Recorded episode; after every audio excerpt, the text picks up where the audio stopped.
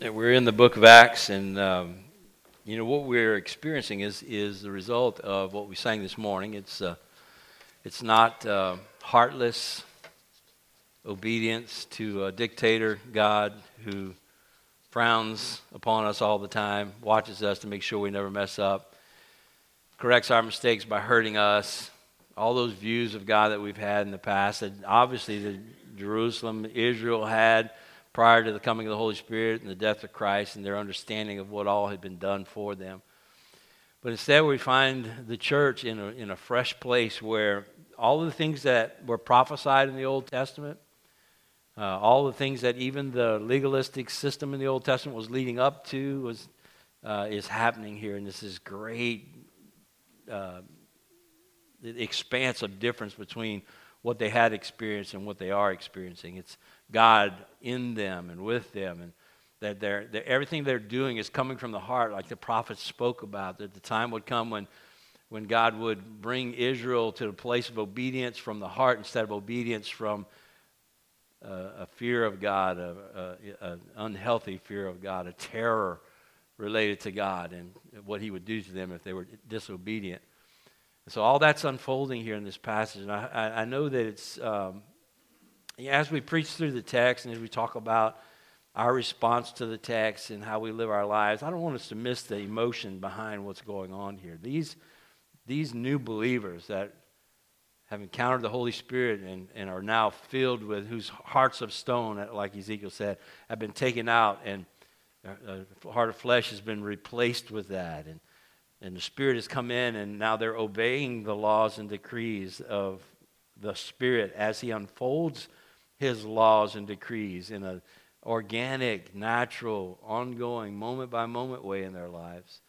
That there's emotion tied to that. They are excited about what's going on, and they're passionate about this new discovery, and their passion of their their passion is is uh, is described in the passages we talked about last week as as bewilderment and wonder and awe. It's an incredible experience that they're having uh, with the Holy Spirit. So let's not miss that. I mean, as we sing these songs this morning, I, my mind is drawn back to that.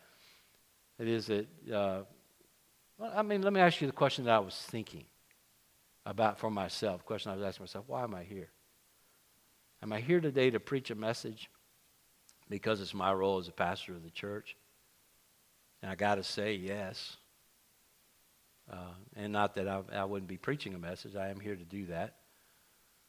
But is that what my focus is on? And I got to tell you, my focus was not right where it needed to be this morning.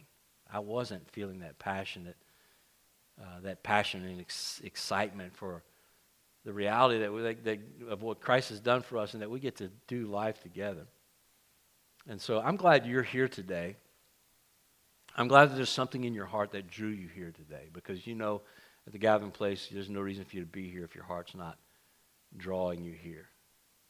Uh, we want our motivation to be right, and that matters. Motivation matters to Jesus. And, and it's going to make all the difference to you. If your motivation is wrong, then what your experience here is not going to be what God would, it's not going to move you along in your walk with God. It's not going to further your experience of God. It's just going to further your experience with people and, and this organization. All right, so, man, let's just grab that. I know y'all didn't hear most of that, but it's but here we are. Now we're all settled in. We all got our coffee and our little Bible set. But all that stuff, when you go back and listen to this, which I encourage you to do, there's some meaningful stuff that just got said. So, but now we're going to get to the real stuff. So we're in the book of Acts, right? This is what we're what we're here to to listen to. That is the word the Lord has for us. We've begun to look more intently now at what happened when these believers we're redeemed following the, the, the tremendous sermon that God spoke, the Holy Spirit spoke through Peter at Pentecost. They surrendered themselves to the apostles' teaching and to the fellowship, which included the breaking of bread and prayers together. And, and what resulted was, as we saw in the last couple of weeks, is this deep sense of awe that resulted from the movement of the Holy Spirit. It wasn't something that they were seeking or looking for. This is authentic, heartfelt wonder and awe and amazement at what the Holy Spirit was revealing about himself. As a matter of fact, there was this beautiful cycle of obedience uh, to the Holy Spirit and it, that fueled a deeper sense of awe, that fueled a deeper commitment to obedience to the Holy Spirit, that fueled a deeper, deeper sense of awe. And there's this cycle, this beautiful cycle that we mentioned last week. And on and on it went for them. And on and on it goes for us, by the way. On and on it goes for us if we'll commit to and have a deeper commitment to obedience to the Holy Spirit. We're going to also begin to see a deeper sense of awe in ourselves. Now, in a short while, this whole community was not only experiencing the Holy Spirit through obedience, but they were also passionately looking for, seeking for, desiring the will of God, and doing what they had to do to find the will of God. And I hope that that's ultimately what will happen for us. I don't know where you are in the midst of that at this point, but if you're not passionately pursuing the will of God because of what He's revealed about Himself to you, then I, and I hope that that begins to be what we experience. I hope that that's one thing we can draw from this experience that this first church is having in the book of Acts. We already saw, for instance, some of the unusual activity that was going on for them that I hope we are able to find expressions, and we talked about some of those expressions of some of these experiences or the unusual activity that the Holy Spirit was leading them to do. Things like sharing all their possessions in common.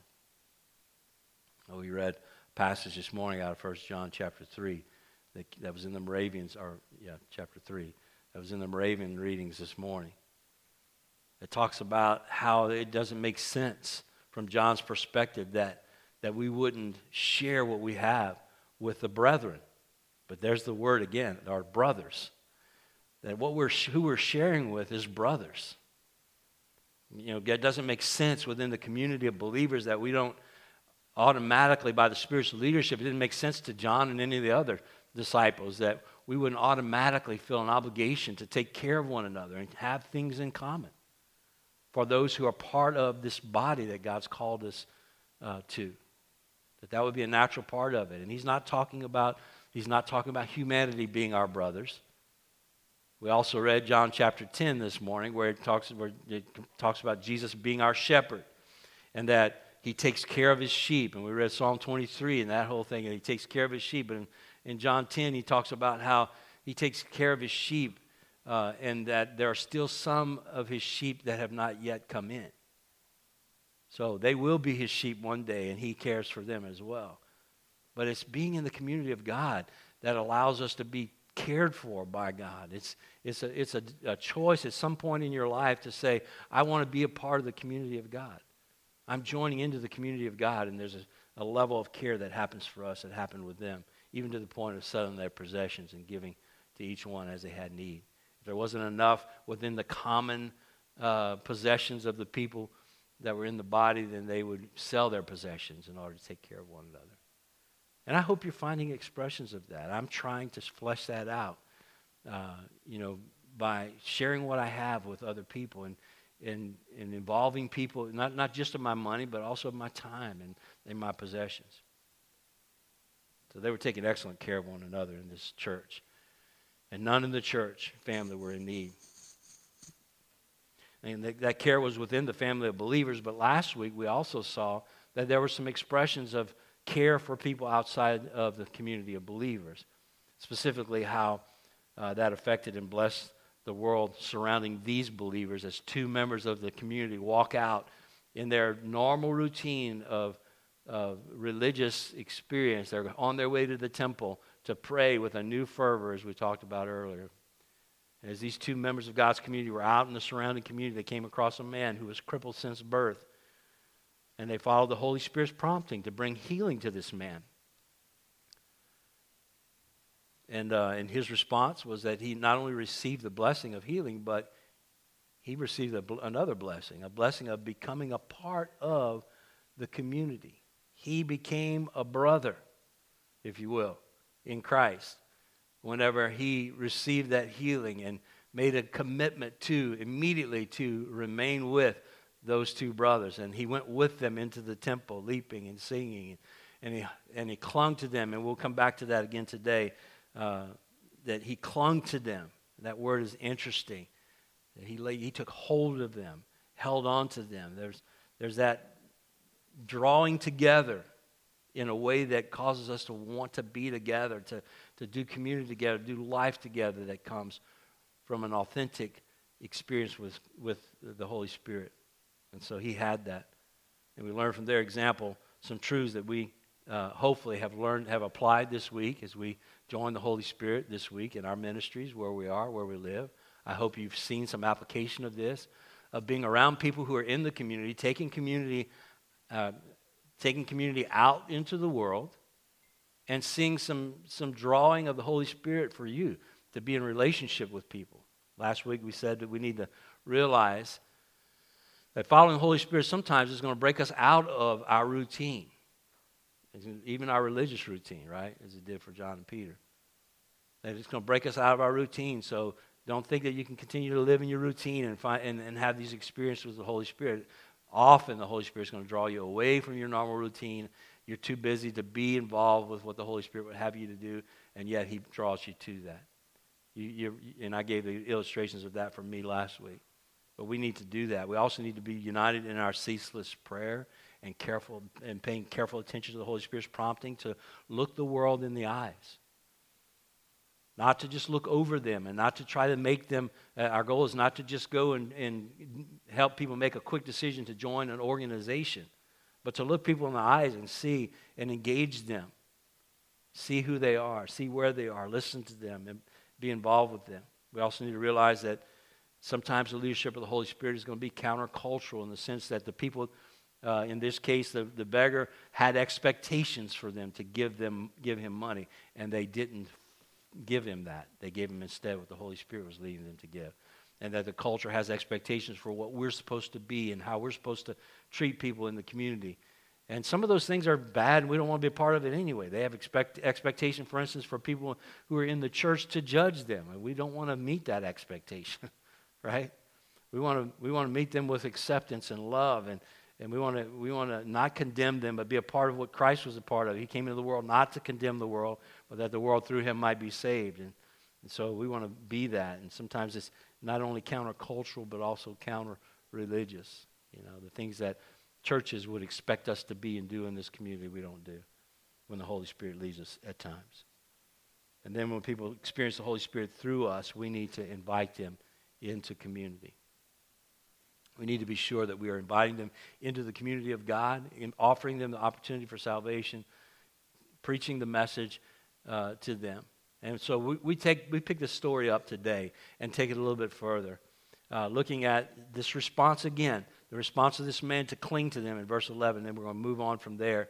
But uh, looking at the response and other responses as this move of the Holy Spirit happens in the life of this one man who is touched by two members of community who are responding and following the Holy Spirit's leadership to do specific things in his life. So we're, today we're going to be in, in, we're going to pick up again in Acts chapter 3, verse 11, and we're going to move all the way through uh, chapter 4, verse 4. A lot of scripture to read today. I'm going to cover it quickly. So uh, if you're ready to hear it and stay with me, say, oh, yeah. Okay, you may need to take some notes write down some thoughts. There's some very challenging things for the body here today. But we're going to see two different ways that people take hold of or lay hold of the community of Christ. That's our goal today. Two different major responses of the way that people will lay hold of the community of Christ. As we walk with God in community, there's two different responses that we see in, in this story, the way that they lay hold of community. In Acts chapter 3. Let's look at that in verses 11 through 26 first. So this is the man that was healed. It's, who is he in this passage? And it says, when he, uh, while he clung to Peter and John, all the people, utterly astounded, ran together with them into the portico called Solomon's. And we, when Peter saw it, he addressed the people. Men of Israel, why do you wonder at this? Or why do you stare at us as though by our own power or piety we, made, we have made him walk? The God of Abraham, the God of Isaac, and the God of Jacob, the God of our fathers, glorified his servant Jesus, whom you delivered and denied in the presence of Pilate when he had decided to release him. But you denied the holy and righteous one and asked for a murderer to be granted to you. And you killed the author of life, whom God raised from the dead. And to this we are witnesses. And in his name, by faith in his name, he has made this man strong, whom you see and know. And the faith that is through Jesus has given the man this perfect health in the presence of you all. Now, brothers, I know that you acted in ignorance, and as did your rulers, but what God foretold by the mouth of all the prophets that his Christ would suffer, and he thus fulfilled.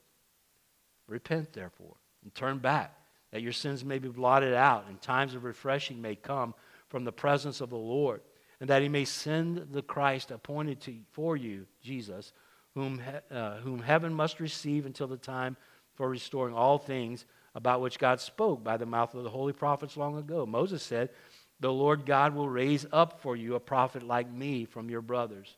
You shall listen to him in whatever he tells you. And it shall be that every soul who does not listen to that prophet shall be destroyed from the people. All the prophets have spoken, from Samuel and those who came after him also proclaimed these days. You are the sons of the prophets in the covenant that God made with your fathers, saying to Abraham, And in your offspring shall all the families of the earth be blessed. God, having raised up his servant, sent him to you first to bless you by turning every one of you from your wickedness. All right, let's break that down. First of all, he clung to Peter. I want to take that word. The word actually means that he laid hold of Peter and John. He laid hold of them. He grabbed them, clung to them. He would not let them go. Now, that's one response to community. I mean, to, to, yeah, to community. To community walking with the Holy Spirit, to community responding to, to for a lost person to experience a, a community coming to him and in, engaging him, looking into his eyes, giving him what the Holy Spirit leads him to give, and inviting him into community. This man made the decision. He desired to be in community with them. He didn't have to, they didn't have to talk him into it. He desired that. He had an intimate personal encounter with Jesus through, uh, in the form of the Holy Spirit. And the Holy Spirit healed him and entered into him. And, and immediately the connection was there. And he felt that connection and he wanted to be connected with them. And so that's also our connection with the world. It's our connection with the poor. It's, a, it's to give them Jesus. It's to invite them into community where they are part of a benevolent community who and they take not only part in it by receiving from the community but also giving in community with us participating with us sharing life with us people who say they have an encounter with jesus and don't feel a need to connect to a community i believe can't claim that the Holy Spirit has, has come into their lives. This guy knows nothing about the Holy Spirit, about church. He's been rejected even from being a part of the temple because of his crippled state. And so eh, he's having this encounter, he has encounter with the Holy Spirit immediately. He is a part of community. He clings to them, wants to be with them. I think a lot of our resistance, even, I mean, I know you guys, there are times when you don't feel like being in community with believers. I know that. And, and I would just say to you, always check that because that's, that's from the enemy. Even when you're not feeling good, man, being in, in with the body of believers will, will fuel your spirit and draw you into community in such a way that it will fuel your, your passion for the week. It's going to fuel your desire to, to give God to somebody else during the week, to, to look at look people in the eyes, to, to do community with, or to invite other people into community. I think some of us are still so bound up by the legalism that we think church is something we, we think, oh, I'm not, I don't have to go to church today because of grace. Okay, man, that's so old school for us. If, if you're still struggling with that, about I have, I have grace, so I don't have to go to church. Well, yeah, duh. I mean, if you're still coming to church because you you have to come, you're missing the point, right? Man, push through whatever it is that would keep you away from community. There's so much that God has for us here. But that's what the Holy Spirit does. Just know that when the Holy Spirit is moving you, He's moving you to be with community, to be in community, to draw from community, and then to share that with people outside. But, but you know, I, it just baffles me that people say they've had an encounter with Jesus and the Holy Spirit and they don't desire to be in community with other believers. But look at also Satan's work in this passage. Remember, we, remember when we started this study? We started the study, we did one passage, and then God led us into four Sundays on spiritual warfare. There's a reason for that. I mean, we interrupted our study in the book of Acts for a period of preparation for the battles that we would experience personally. I, I shared last week how some of us have gone to sleep and we've quit paying attention to the battles. You know, we, we, we act like that was just for the, those four Sundays. We've forgotten that this battle is for the rest of our lives. If we're going to be in community with, with each other and we're going to walk in the Holy Spirit, get ready, man. Battles are coming. If we're going to keep growing in that direction. And we've already seen in this passage, in this community, uh, one example of how the enemy tried to come in and discredit what the Holy Spirit was doing by call, calling the disciples drunk whenever they were filled with the Holy Spirit. That was the enemy's uh, attempt to try and take away from that. And now we see that as these people are responding to this miracle that God did, this miracle that's undeniable, a man healed from, uh, who has been crippled from birth, he was healed, and is joining them in community immediately. As we see people responding to that, Satan brings confusion. There's apparently some who are trying to give credit to John and Peter for this. And so, what does Peter do? Peter does the same thing he does whenever they, uh, Satan shows up in the first scenario, and, and people are saying, well, they must be drunk. Peter stands up. The Holy Spirit fills Peter, the, the, the one who's to be the spokes, spokesperson for the disciples. And look at how interesting it is. It may not be interesting, as interesting to you as it is to me, but I'm, it blew me away to see the consistency with how the Holy Spirit was dealing with Jews who are questioning the movement of the Holy Spirit. Look at what he does. Peter stands up. Not only does he stand up, but Peter preaches the same message. Look at the same, y'all will remember some of these elements. First of all, he refutes the lie that Satan gives. Look at it in verses 12 to, um, or 13, yeah, no, 12 to 16. When Peter saw this, he addressed the people, men of Israel, why do you wonder at this, or why do you stare at us as though by our own power or piety we've made him walk? The God of Abraham, the God of Isaac, the God of Jacob, God of our fathers glorified his servant Jesus. Okay? Is, that's enough of that one, just to show you what he's doing. So, what does he do? Why are you doing this? This is not from us. He's refuting the lie of the enemy that he's putting into the minds of the people. Lift up, this time it's lift up Peter. You know, last time he said, oh, they're drunk, ignore them. Now he's saying, lift them up. Make Peter. This came from Peter. It came from John. Look how powerful they are. Let's worship them. Let's, let's give them attention. Let's draw all the attention to them. And so Peter addresses that and clearly says, It's not from us. Why are you looking at us like this came from us? The people who saw the man and had religious background needed to hear the truth of the gospel also given in a way that would invite them into community. Remember what Peter did before is he, he drew from the past, from their religious past, and said, This is supposed to be happening. This is, this is actually the fulfillment of your religion. And so he goes back again. Look at it. Verse 13, he says, The God of Abraham and of God of Isaac, the God of Jacob, the God of our fathers, glorified his servant Jesus. He's, he's drawing on their, their past, their religious heritage, and saying, This is supposed to be. In verse 22, he says, Moses said, The Lord God will raise up for you a prophet like me from your brothers, and you shall listen to him in whatever he tells you. There's historical evidence. This is something the prophets spoke. And then verses 24 and 25, he says, All the prophets have spoken from Samuel and, and those who came after him, proclaiming these days. You are the son of the prophets and the, of the covenant that God made with your fathers, saying to Abraham, and in this, in your offspring, shall the families of the earth be blessed. He's saying, guys, this is you. This is what was been proclaimed in the past. And, and, and we need to remember that as we continue to speak to people who are religious and are responding to what the Holy Spirit is doing in our lives. They're going to be baffled by some of the things that are happening with us. Already, people don't like the fact that we're called Baptists. I don't get it. I don't know why. We're, we're as Baptist as Baptists can be. We're just not traditional. We don't, we don't look like a Baptist church when you walk in. The experience you have here is different, but we are theologically, where we, we operate by the Baptist faith and message doctrines. We are missional. We are givers. You know, we, all those things that make Baptists Baptists, we are. But what people mean by that is there's other expectations.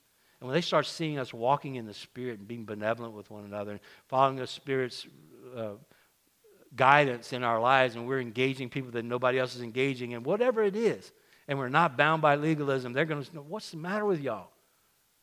And it may be in a bad way in their minds. And we got, we got to be able to come and say, this is what the Bible's always been talking about.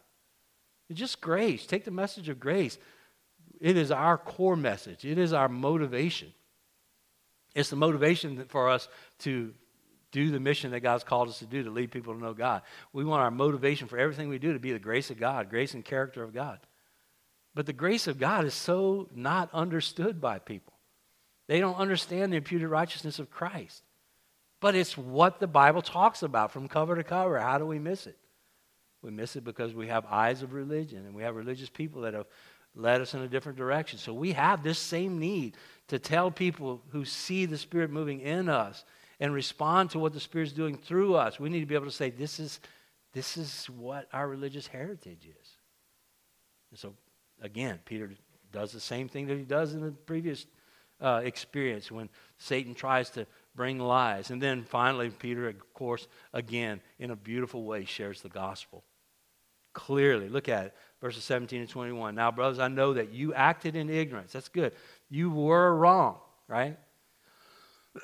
As did your rulers. But what God foretold by the mouth of all the prophets that this Christ would suffer, he thus fulfilled. Repent, therefore. Turn back. He's sharing the gospel. He's inviting them. Repent that your sins might be blotted out, that a time of refreshing can come for you. This refreshing that you're seeing right now in, the, in this body of believers, the Holy Spirit, this awe, this cycle of awe and obedience, and these weird things that you're seeing, this refreshing, this revival, this, this awakening, you can experience it too.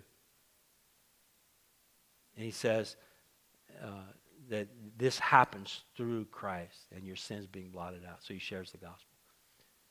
As people begin to be affected by the Holy Spirit's work in our community, through our community, we need let's let's be prepared to share the truth in a way that's going to draw people out of dead religion and see and let's be sensitive to their needs to hear truth from their perspective, not judgmental, not hope you guys can catch up with us, but getting where, with them where they are and bringing them through the truth to where the whole they can begin to, to do community with us, walk with us in community.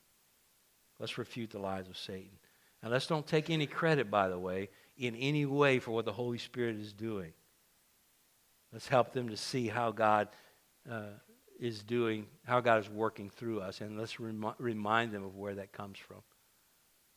You know, it's so important, man. Look, here was a great opportunity for Peter and John to set themselves up for the rest of their lives.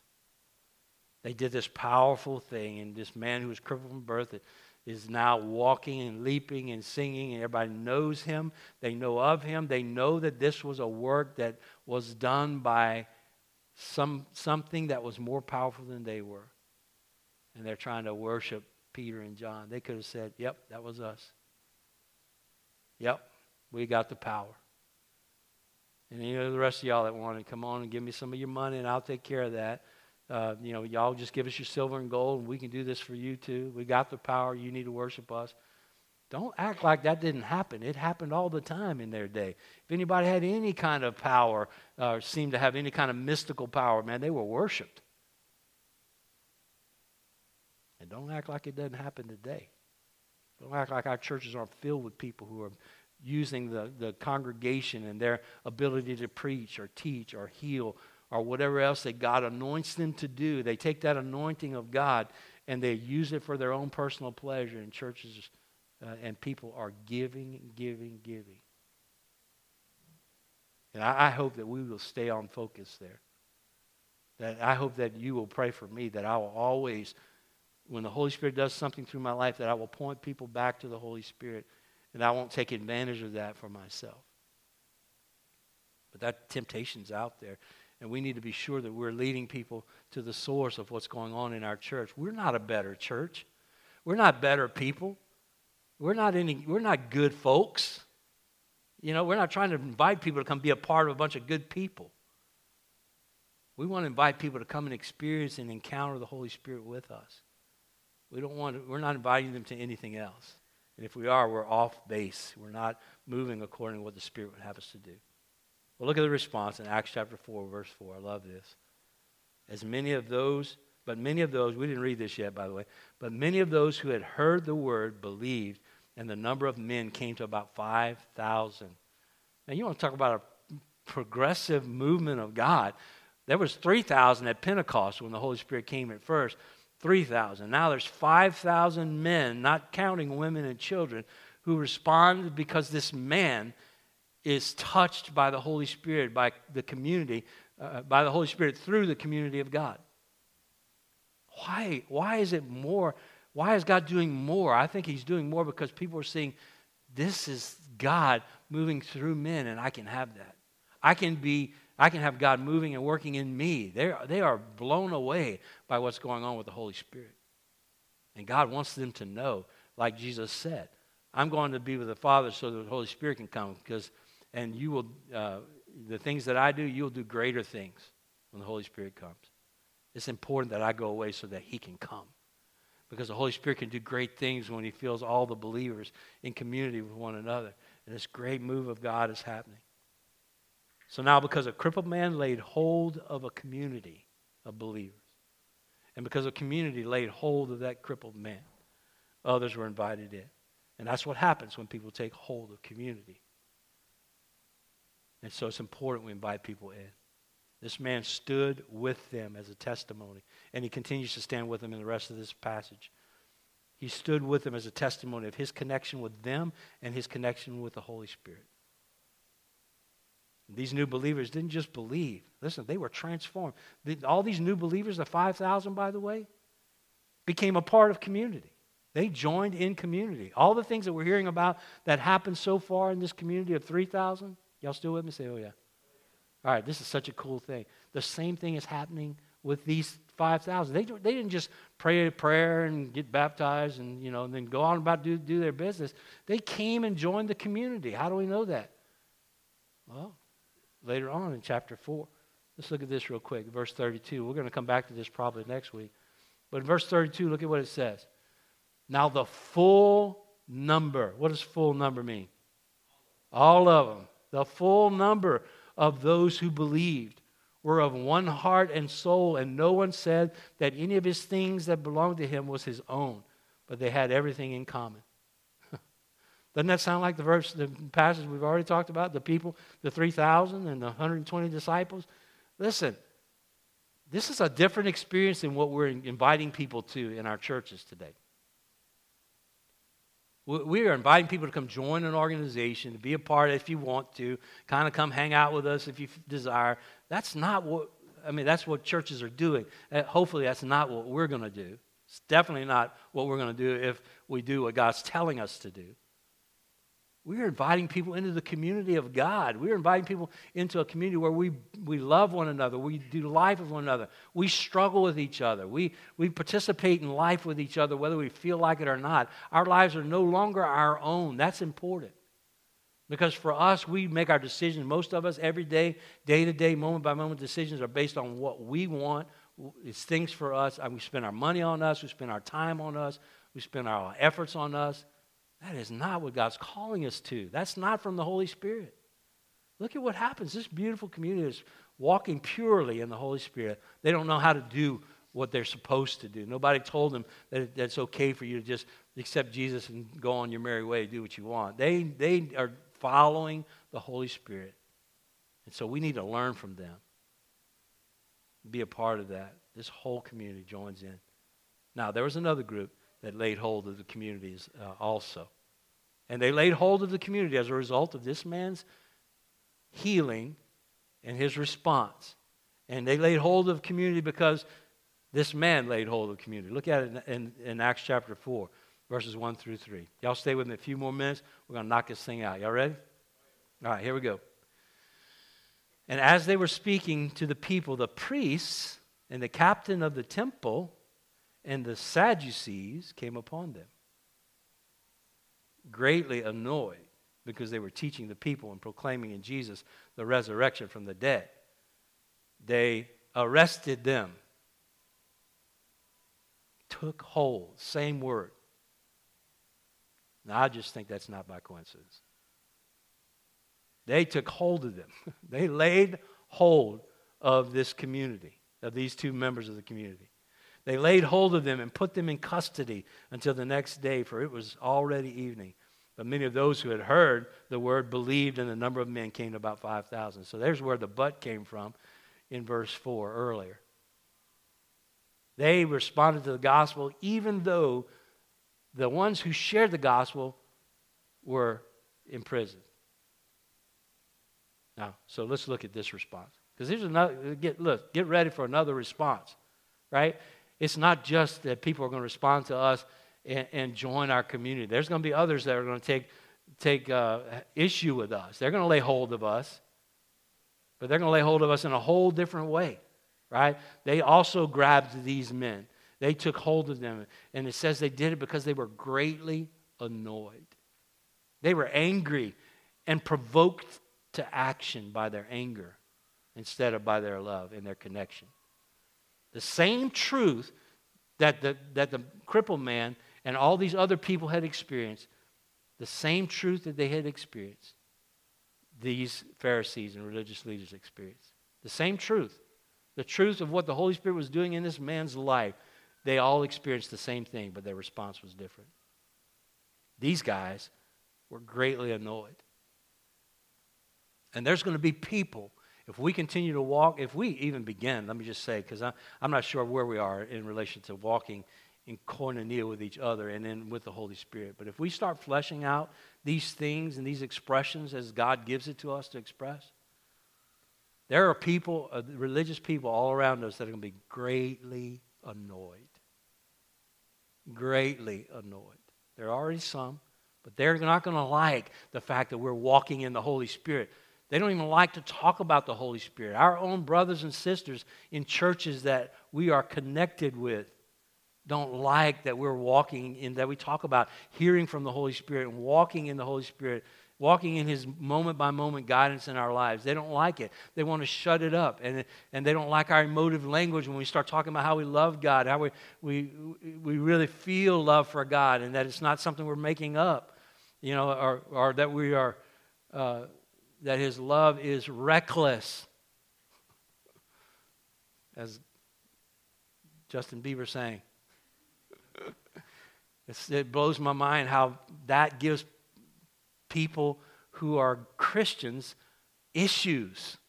Look, use whatever language you want to describe the love of God. It's beautiful, it's reckless, it's right, it's lavished upon us. It's so much bigger and un- indescribable. We think we got all the words and ways of describing that. But look, when you got a passion for God, all that stuff means something to you. When you've got a passion for uh, legalistic rules and regulations, and your passion is for doctrines instead of for the Lord, and the doctrine is a way of expressing your passion, when your passion is for those things, you have problems with words all the time. I probably went somewhere I shouldn't have gone this morning. But anyway, I'm just going to say that bothers me. We, we love the Lord. We love Him for real. It's not pretend. And when we talk about our love for the Lord, we don't, it's not a cliche to us. Our songs are becoming more real to us on Sunday mornings when we share those things. But that greatly annoys people. And so what did they do? These guys arrested them. They threw them in jail and said, We'll shut them up. We'll get them out of society and we'll make them outcasts. And we might not be arrested, but people in this town who are, who are set on their religious views, when the Holy Spirit begins to take hold of us and move us in directions, and people out of this community begin to take hold of us, the church is going to take hold of us also. Religious folk will take hold of us, and they're going to try to shut us up. And they will discredit us, and they will talk bad about us, and they will, will call us names as, you know, whatever it takes to shut us up, they will do it. So you see two ways that people are taking, taking hold of, of community. Either they join the community or they reject us and try to shut us up.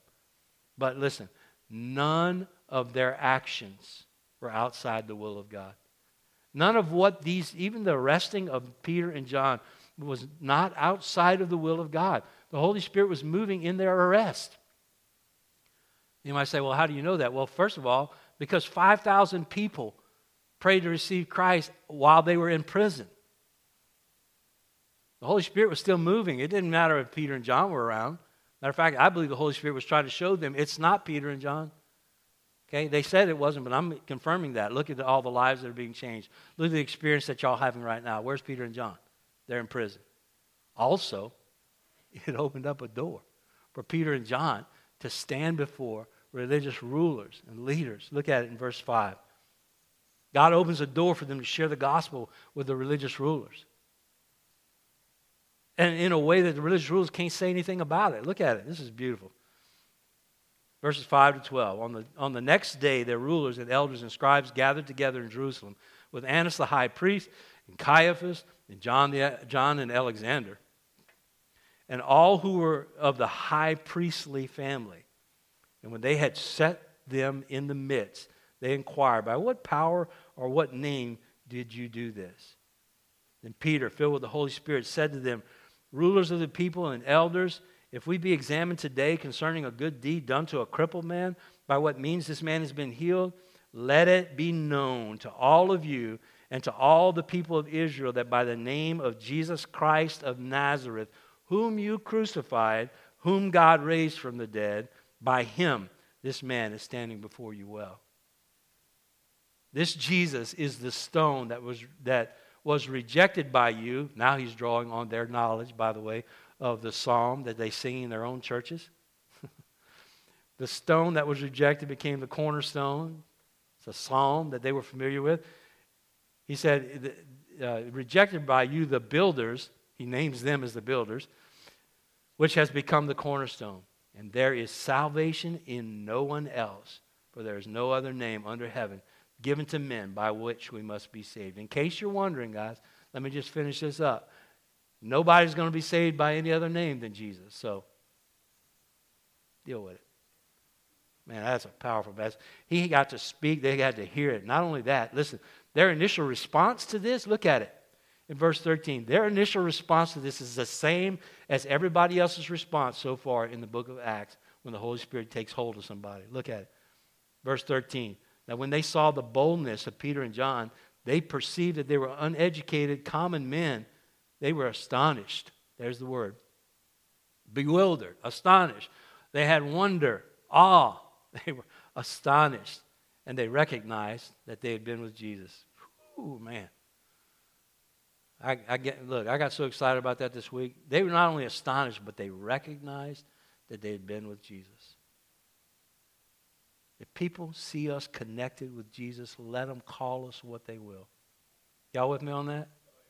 Look, if they see us connected with Jesus, call us what you will. I don't care that you call me a fanatic. I don't care that you, that you disagree with my theology or my doctrine. All I care is that you connect me with Jesus. If you do that, that's enough for the gathering place. Man, that excites me for us to be able to just stay focused on what we're supposed to be focused on. We are a people that are leading people to know God, not to know about God, not to gain more knowledge, but to gain an experience of God in a way that makes them understand that He's real and personal. They had been with Jesus. I love that. But then also, not only was their initial response the same as everybody else's to the Holy Spirit, they couldn't say anything legitimate in opposition because of what the Holy Spirit did. Look at the next verses, verses 14 to 18. But seeing the man who was healed standing beside them, they had nothing to say in opposition. You can't deny the work of the Holy Spirit. But when they had commanded them to leave the council, they conferred with one another, saying, well, What shall we do with these men? For that, a notable sign has been performed, uh, is evident to all the inhabitants of Jerusalem. We can't deny that. But in order that it may, may spread no further among the people, let us warn them to speak no more to anyone in his name. And so they called them and charged them not to speak or teach at all in the name of Jesus. So they gather them together and say, you know, we see the boldness. We see they've been with Jesus. They are exactly what who he was. We, but everybody in the whole town now is on their side. It's not like it was with Jesus when all the Jews turned against him and he stood alone and hung alone. Even his own disciples did. These guys got people behind them. This, these events are drawing people in to community with them. They're, they they got a whole army of people that believe the way they believe. What are we going to do with them? They couldn't say anything in opposition to the legitimate action of the Holy Spirit. And look, if it's something we build, people can oppose us. And if we keep trying to build our church based on what we can do, people will oppose us and they will be legitimized in their opposition. But if we are working and moving with the Holy Spirit, the things that the Holy Spirit does, people cannot be in opposition to. They can't find anything to oppose. They can't deny the truth of what the Holy Spirit does. And so we need to stay focused on that. And God gives us opportunities, and He will give us opportunities to speak to the religious elite in our town. And when He does, we need to be firm on what we believe and where we stand and not apologize, but let them see the truth of it in the way we love them rather than condemn them in the way that we stand with the Holy Spirit. And then also, they were able to reveal, uh, Peter and John were able to reveal where their authority lies. And it was in a different place than the authority of the scribes and Pharisees and the Sadducees and the rulers, religious rulers. Look at it in verses 19 to 22, and we're done. But Peter and John answered them Whether it is right in the sight of God to listen to you rather than to God, you must judge, for we cannot but speak what we have seen and heard. And when they had further threatened them, they let them go, finding no way to punish them because of the people, for all were praising God for what had happened. For the old man on whom this sign of healing was performed was more than 40 years old. Everybody in town knew him. 40 years, this guy had been crippled since birth. Everybody in town knows him. You can't deny what just happened.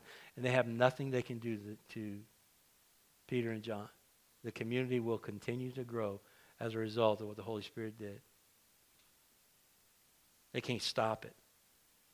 And Peter and John's quick to say, whether we would obey you or God is the question.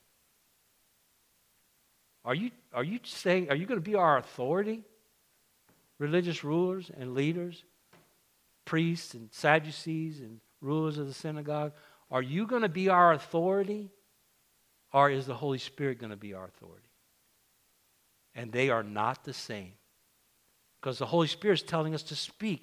And we can't help but speak because He's filled us up with words that have to come out of our mouths. He, he's filled us up with joy that comes that, that pours out of our hearts with expression that has to come out to the people that we see around us who are desperately in need for what we have. We are inviting people into community with us, and we're passionate about it. We can't stop it because the Holy Spirit is now our authority.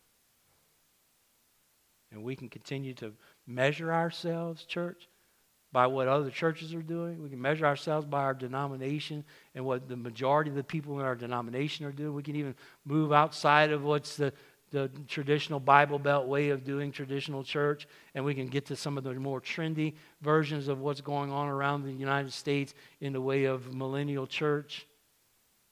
And we can f- use that as our pattern, or we can just follow the Holy Spirit. I, I suggest that we keep doing what we're doing. Y'all with me? Let's just follow the Holy Spirit. Let's just respond to the Holy Spirit. And when people come to lay hold of us, just recognize they will lay hold of us in one of two ways. They're going to lay hold of us to be a part of us, clinging to us, hanging out with us, joining our life groups, coming with us to worship, finding that same passion happening in their own hearts, learning how to walk in the Holy Spirit, to abide in Christ. Or they're going to lay hold of us by trying to shut us up, put us, put us down, speak poorly of us, lie about us, be, and try to convince us that they are the boss of us. And we're going to say no. As a church, we're going to continue to walk in the Spirit. As churches, gathering place churches, we're going to continue to walk in the Holy Spirit. He is our authority. All right, let's pray. Father, thank you for your word. Thank you for this beautiful picture of what you can do and want to do in the lives of believers who are walking in community with one another. God, I, I, I just uh, feel with excitement and passion Father, for what you've shown me for this body. And, and, and Lord, please help every person to receive these words with passion. God, help us to apply those things. There are people all around us in this community who need a touch from you. And the result's going to be that our, our community will continue to, to grow because it's going to be a touch from you, not a touch from us. And Father, they, they will ultimately be clinging to us, and, and you're going to continue to grow this community as you will with believers that are here for the right reasons. Father, because we are passionately in love with you, because we're in awe of what you're doing in our lives and how personal you are and how much you love us. And Father, just we want to give that to everybody in this community.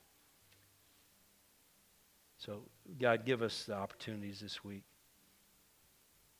to reveal these things. And God, when people will oppose us, and they're going to, they already are, when people oppose us because of where we stand, I pray that we will rest in our authority, the Holy Spirit living in us, giving us wisdom and giving us guidance in the moment by moment decisions we make throughout the day based on the authority of the, the written word.